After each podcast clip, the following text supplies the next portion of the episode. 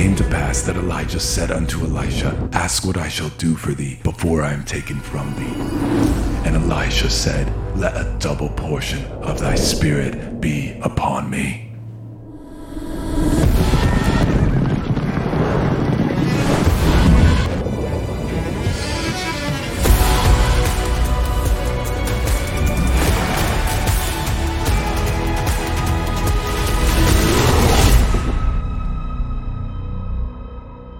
Morning, if you have your Bibles, your iPhone, your Android, turn with me, if you would, to 2 Kings chapter 4. 2 Kings chapter 4, where the title of the message is Getting Ready for a Miracle.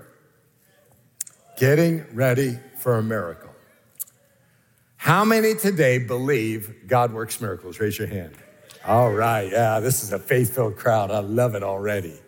How many today came in here and you need God to work a miracle for you? Raise your hand. Just as an act of faith. You needing a miracle. You've come to the right place. There's two ways God works in our life. One is providence. Providence is God sovereignly coordinating the laws of nature and the decisions and behavior of people to accomplish his will. This is supernatural. This is amazing. God takes your thoughts, the thoughts of people, the actions of people, the words of people, and the natural laws of nature, and He works them all together to accomplish His will in your life and my, my life. It's an amazing work of God. He is working all the time. This is, this is the basis of Romans chapter 8, verse 28. And we know in all things God works together for the good of those who love him and are called according to his purpose. God's working providentially. But then a miracle is when God interrupts the natural course of events with his power for the purpose of accomplishing his will.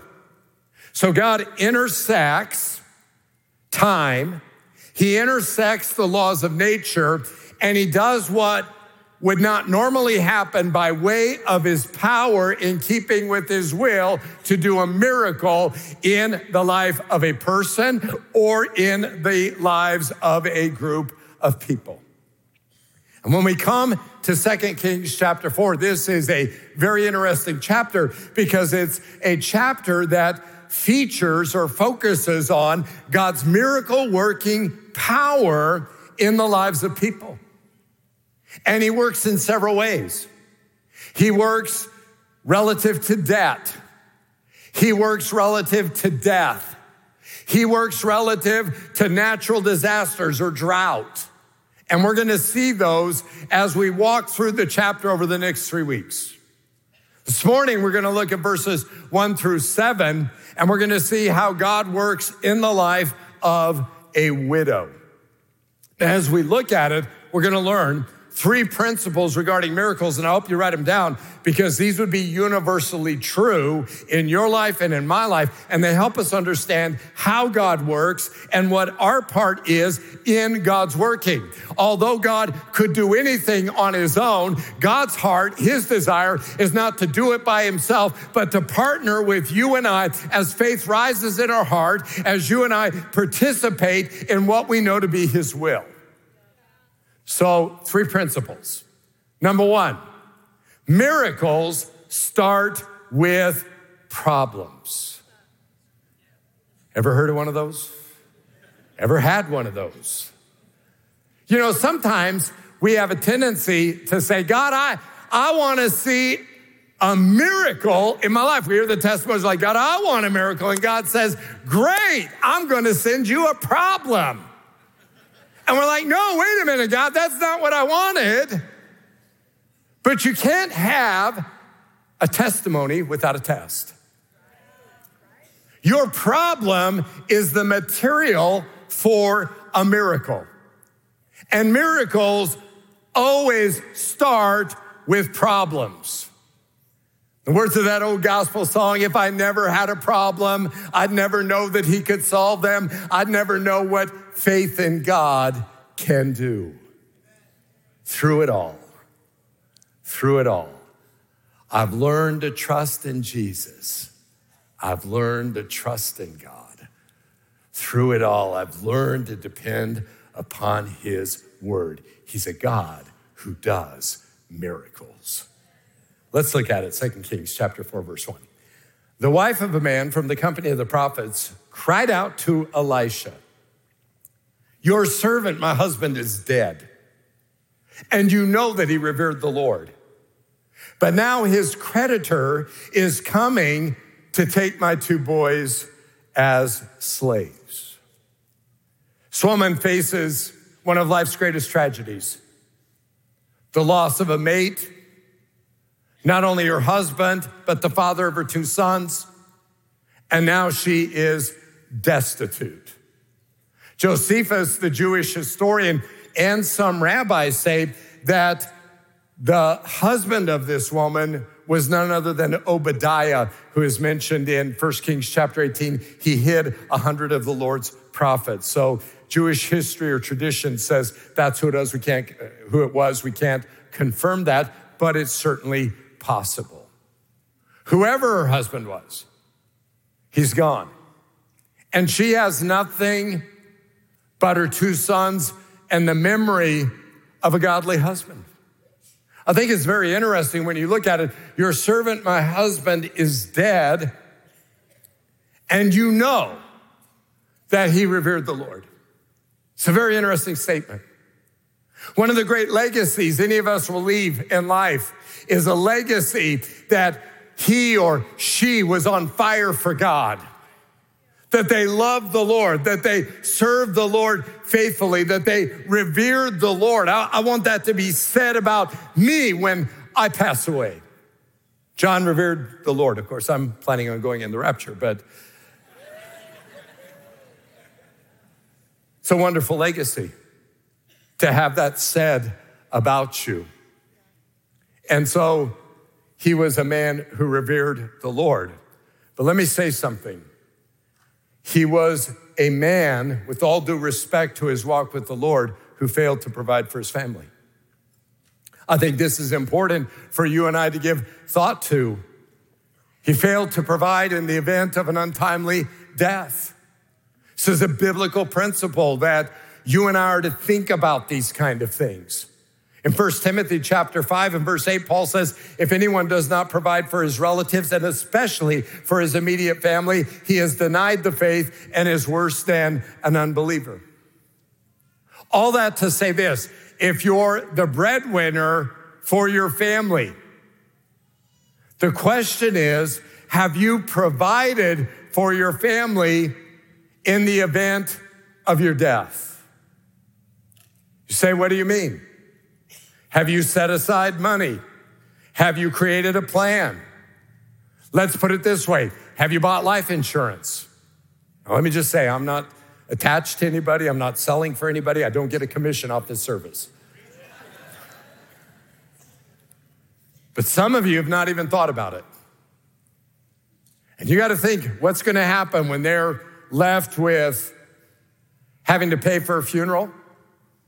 What's going to happen in the weeks and months as they're grieving and sorrowing, what's going to happen to them financially. You have to give thought to these things. It's right to do it, it's godly to do it, it's important to do it.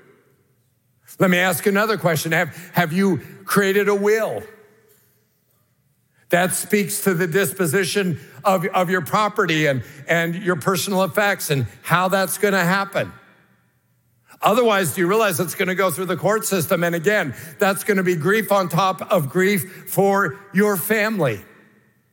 It's a tragedy to lose a loved one, but that grief and that sorrow is multiplied when there's a lack of preparation. I was talking to somebody last week and and their fathers retired from the ministry. And they made this comment. They said, every time he went on a mission trip, and he went on a lot of them, what he did is he had out on the table where his wife could see it. He had his life insurance policies. He had all of these instructions. So in the event something happened, heaven forbid it, nothing did, but if it did, she would know exactly what to do. And this son made the comment, it's because he cared for his family It's a part of caring to prepare for that, that unexpected tragedy of of an untimely death.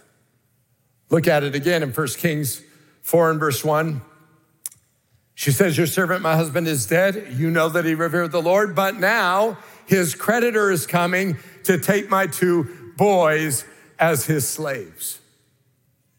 This is a de- desperate situation, not only because the boys would be sold into slavery and that would shape the remainder of their life, but for her, it would be catastrophic in that in that day, a son was your social security. A son was the one who would care for you in your old age. And now that would be taken from her. Her sons would be taken from her. And that in the midst of the tragedy of losing her husband. The creditor comes. He wants to be paid. She's trying to say, hey, listen, give me time. I, I, listen, you, you need to understand my plight. And, and he's heartless. He's saying, lady, if I wanted a story, I'd go to the library. Give me my money. And so she has a massive problem. Maybe today you have a problem. Maybe today you're in a situation not as dire or maybe as dire. The circumstances may vary, but you don't know where you're gonna where you're gonna turn. You don't know what you're going to do. It's a problem. And you laid awake last night wondering what the answer was. And here's the good news today. Miracles start with problems. And if you've got a problem, we've got a God who can solve it. If you've got a need, we've got a God who can meet it. If you need a miracle, we've got a God who does those. Miracles start with the problem. Number two, miracles often involve what you have. Look at it in verse two. Elisha replied to her, How can I help you? That is such a great question. You know, when you see somebody in need, a good thing to ask them is, How can I help you? Because the fact of the matter is, if you don't know them, you don't know how they can help them until you ask that question. You may be giving them help they don't need, help that's not beneficial. You care, sure enough, but how can you know how to help people unless you ask them the question and they tell you how you can help them? So important for that. I mean, I was thinking just on Friday, I was, Debbie and I ran over to uh, um, store to get some concrete. We are doing a little, I was doing a little project, and so Debbie just rode with me. So we're, um, we're stopping to get gas. We get gas, we see a, um, a woman, she's over on the corner of the parking lot. I reach for my wallet. I've already given away all my money. I'd love to tell you it was to people in need, but I, if Debbie is a person in need, then that's where it went.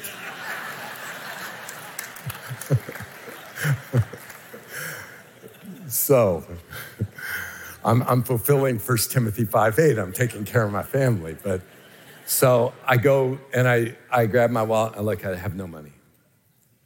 So I go up to her and I just say, Hey, um, are you okay? First of all, what's your name? She's hesitant to give it. I said, Hey, I'm a pastor.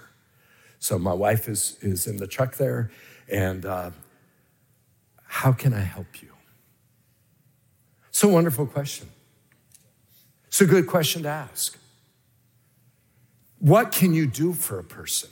What do they need? And, and eventually she began to tell us, and we were able to help her with some things that she needed to be able to encourage her. I'm just simply encouraging you when you see a need, ask people what you can do for them. So here is this woman, and Elisha asks, How can I help you? Tell me, what do you have in your house? Let me just say this often, not every time, but often God's work in our lives begins with where we're at and what we have. She said, Your servant has nothing except a little oil. I want you to notice he starts with where she's at and what she has, she doesn't think she has anything. And honestly, too many times that's how we look at our situation. If we're not careful. We can think we have nothing rather than thinking about what we do have. We start with what we don't have. But always, I found this to be true that when it comes to God working in my life, God knows what we don't have. He's interested in what we do have. And it may look small in comparison to the need, but when you give God what you have, that is the start of God doing a miracle in your life, of multiplying what you have. I mean, honestly, why would God give any of us more if we don't use what we have? For some this morning, let me say this your financial miracle will start when you stop looking at what you don't have and start giving God what you do have. That there is there is, you see that over and again in the Bible. You, you watch Moses and, and God says to him, Moses, what do you have? And he thinks all he has is a wooden staff in his hand. And God says, throw it to the ground. It becomes a snake. He picks it up. Later, that staff is going to split the Red Sea in half. Later, that staff is going to strike a rock and a river of water is going to come out. God starts with what you and I have and He's able to multiply it to meet our need. You remember the feeding of the 5,000. Jesus told the disciples, feed the people. They said, we don't have anything. He said, well, go look, see what you have. They go all day, and then at the end of the day, they say, all we have is this little boy's sack lunch. Five loaves, two fishes. But what is that with so many? And Jesus said, Give me what you have. And when they gave him what they had, it fed 5,000 men besides the women and children. And there were 12 basketfuls left over because God is a God of more than enough. He is a God who is generous. He is a God of miraculous supply. But it begins when you give him what you have. Verse 2, notice your servant has nothing there at all, she said, except a little oil. Now, what are we talking about when we're talking about little oil? Literally, the word in the Hebrew is anointing oil. I want to suggest to you the only thing she has is the last thing her husband left her, and that was his anointing oil as a prophet. So she's saying, All I have is just a little bit of anointing oil. That's all I've got. But your miracle will start with what you have.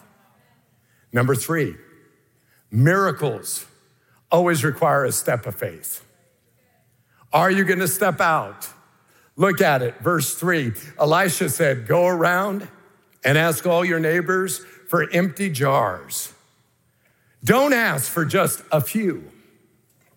Then go inside and shut the door behind you and your sons, and pour oil into all the jars, and as each is filled, put it to the side.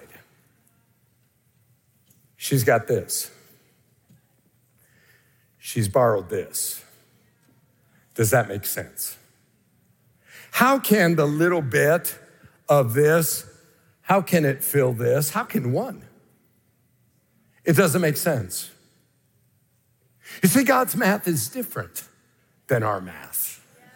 God's science is different than our science. I'm not saying science isn't real and true. I believe in truth. All truth is God's truth. And yet, at the same time, there are some things about his truth that we just don't know and will not know until we get to heaven. And then we'll say, oh my goodness, it was there. I never knew it. And a part of it is faith. So she could have said, that doesn't make sense. And if I don't understand it, I'm not going to do it. Can I just say that's where some of you are today? God wants to do a miracle in your life, but you're debating whether it makes sense. You're debating whether you agree with the spiritual principle. You're debating about whether you understand it. And if I can just say it, that's what stops a lot of people from receiving from God. Honestly, tithing. Some of you don't tithe, and it's a faith step. It takes faith to activate tithing. But you're saying it doesn't make sense that if I give 10% of my income away, I'll have more with 90% than I'd have with 100%. It doesn't make sense. You're right. But when you couple it with faith and the power of God, it's true. I've said many times, if I weren't a Christian, I'd still tithe. It's the single best investment you'll ever make with your money. Why? Because it works. I've seen it time and again. I've talked to accountants, I've talked to bankers who said they didn't. I've said you should. They tried it. They said, I can't believe it. It works. It does work. Believe it. It does work. It's the way it works for healing. What? How does it make a difference that you come forward, you're anointed with the oil and you're healed? Doesn't make scientific sense, but it works. It's true. How can it be true that when you get baptized in water, all of a sudden there's an open heaven? How does getting wet create an open heaven? I don't know, but it's true. See, that's how it is with all the things that we do with the Lord. We have to take a step of faith. And if you have to understand it before you do it, then faith will be impossible for you and you'll receive very little from God. As well, you can't worry about looking foolish. Can you imagine? She's asking her sons to get, get all these pots and to bring them back, and the people are saying, What, is, what does your mother need the pots for? Um, she's wanting us to get them. Well, what does she want them for? Uh, I don't know. Uh, she's going to fill them with um, oil. How?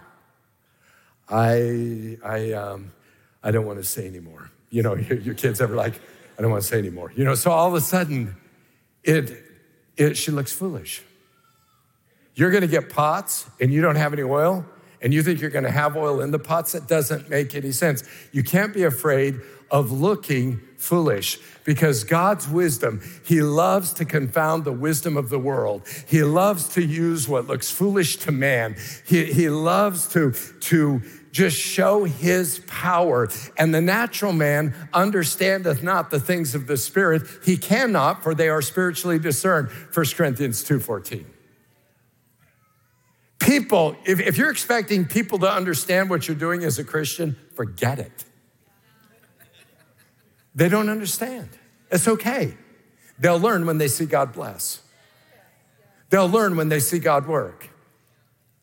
I mean, it's like that saying, and I, it involves Noah, but it's such a great saying. Faith looks foolish until it starts to rain. You know what? When the, the blessing comes, then people begin to understand.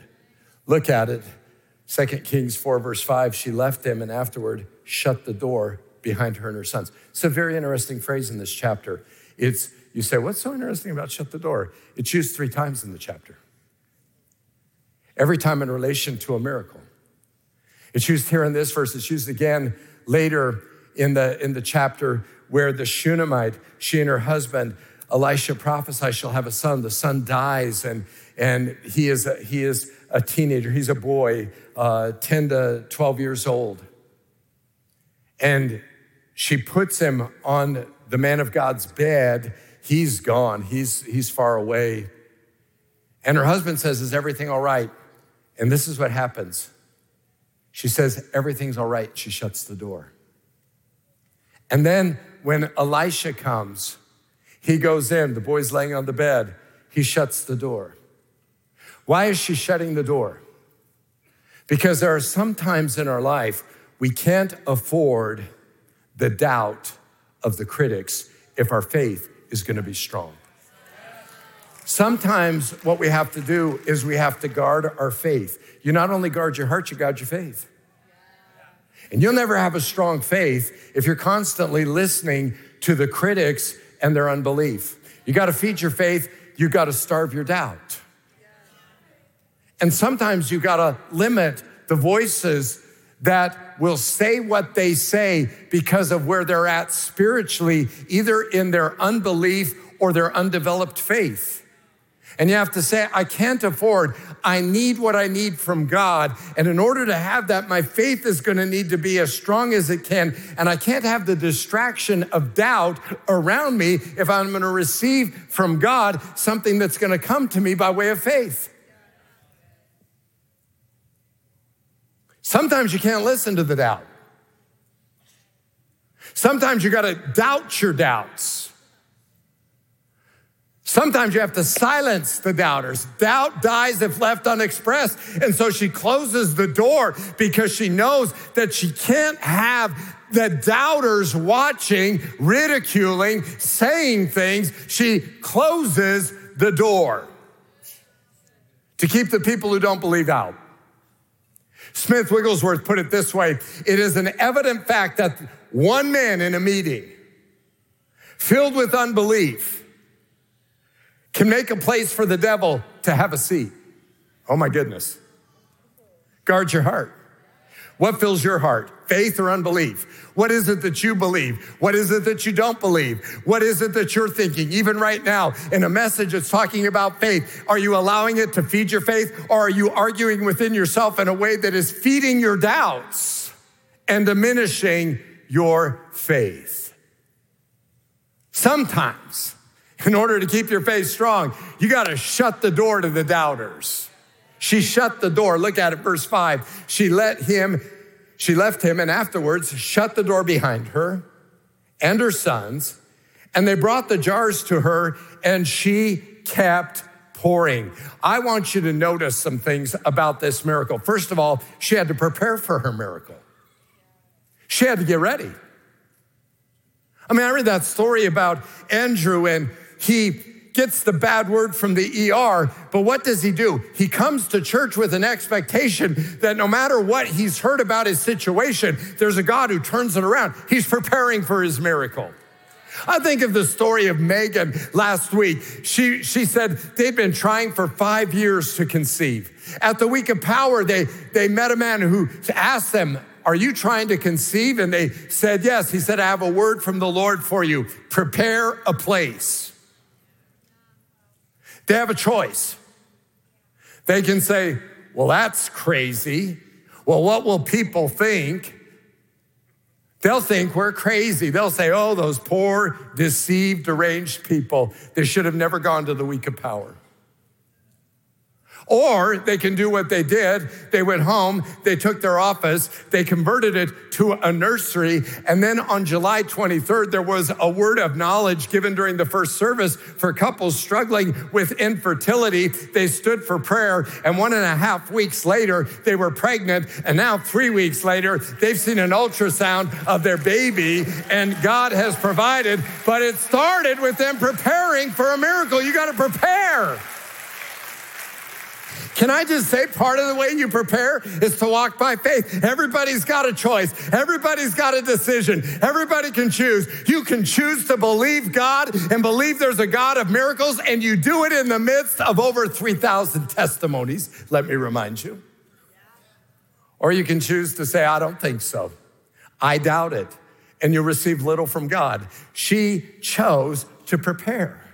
Number two, she determined the size of her miracle. I don't know if you've thought about this, but if she gets just a few, if she only says, well, this is a big one, that's all I need, that's all she gets. She determined the size of her miracle. I think many times this is true. That you and I, by the way we approach God, by the faith with which we believe God, determine what we'll see God do in our life. I can remember when we were when we were giving to the, the building fund, different campaigns. We've had so many, but every time when I'd write a check, I would pray over the check and I would say, Lord, you see this and it's an investment. Your word says you'll never owe a man anything. And I can't wait to see what you're going to do both in the meeting of the need of the church and in our own life as you multiply back to us what we've given you. I mean, I'm preparing for a miracle. I'm getting ready. I'm determining the size of the miracle. I determine. If you sow sparingly, you reap sparingly. You sow generously, you reap generously. And in many respects, people determine the size of their miracle. The number of jars she asked for determined the number of jars that would be filled. You could put it this way little faith, little blessing. Big faith, big blessing. Number three, God's blessings was only on the flask of oil as she poured it. The minute she stops pouring, she's pouring here. And can you imagine? She's like, oh my, that thing is full. She starts pouring here. She could have been saying, you know what, this makes no sense. I don't even know why I'm doing it. But now that one's full, and she's looking at this and she's saying, oh, Can you believe it? And then she goes to the next one and she's like, This is insane. And then she goes to the next one and she's watching the oil go in there. Her sons are watching it because let me tell you what, when you as a parent walk by faith, your kids are going to see it and, and it will change them for the rest of their life. Our kids have seen us step out in faith. Our kids have seen us believe God for impossibilities. Our kids have heard us talk and then have watched it happen. Listen, when you as a parent are walking by faith, your children are going to see it and it's a witness to them. The oil, as long as you poured it out. Listen, you want to, financially, it's true. As long as you pour it out, God's going to pour it back. If, if you pour it out, if you say, I'm going to do it, I'm going to do my part, that's true in coming forward for healing. That's true in coming forward for salvation or rededication. It's true in getting baptized. Number four, mathematically and scientifically, it didn't make sense. I just want to ask you this I thank God for science. I thank God for medicine. But I also know this doctors are human doctors. And there's a divine physician. There is a divine physician. There's a God who does what human doctors maybe can or cannot do. I've seen him do both. And at some point, as a follower of Christ, you just got to decide am I in or out? Do I believe or don't I? And as your faith is, be it unto you. Jesus said that. At some point, you got to decide what, what does the Bible teach on walking with God? Second Corinthians 5 7 says this we live by faith, not by sight.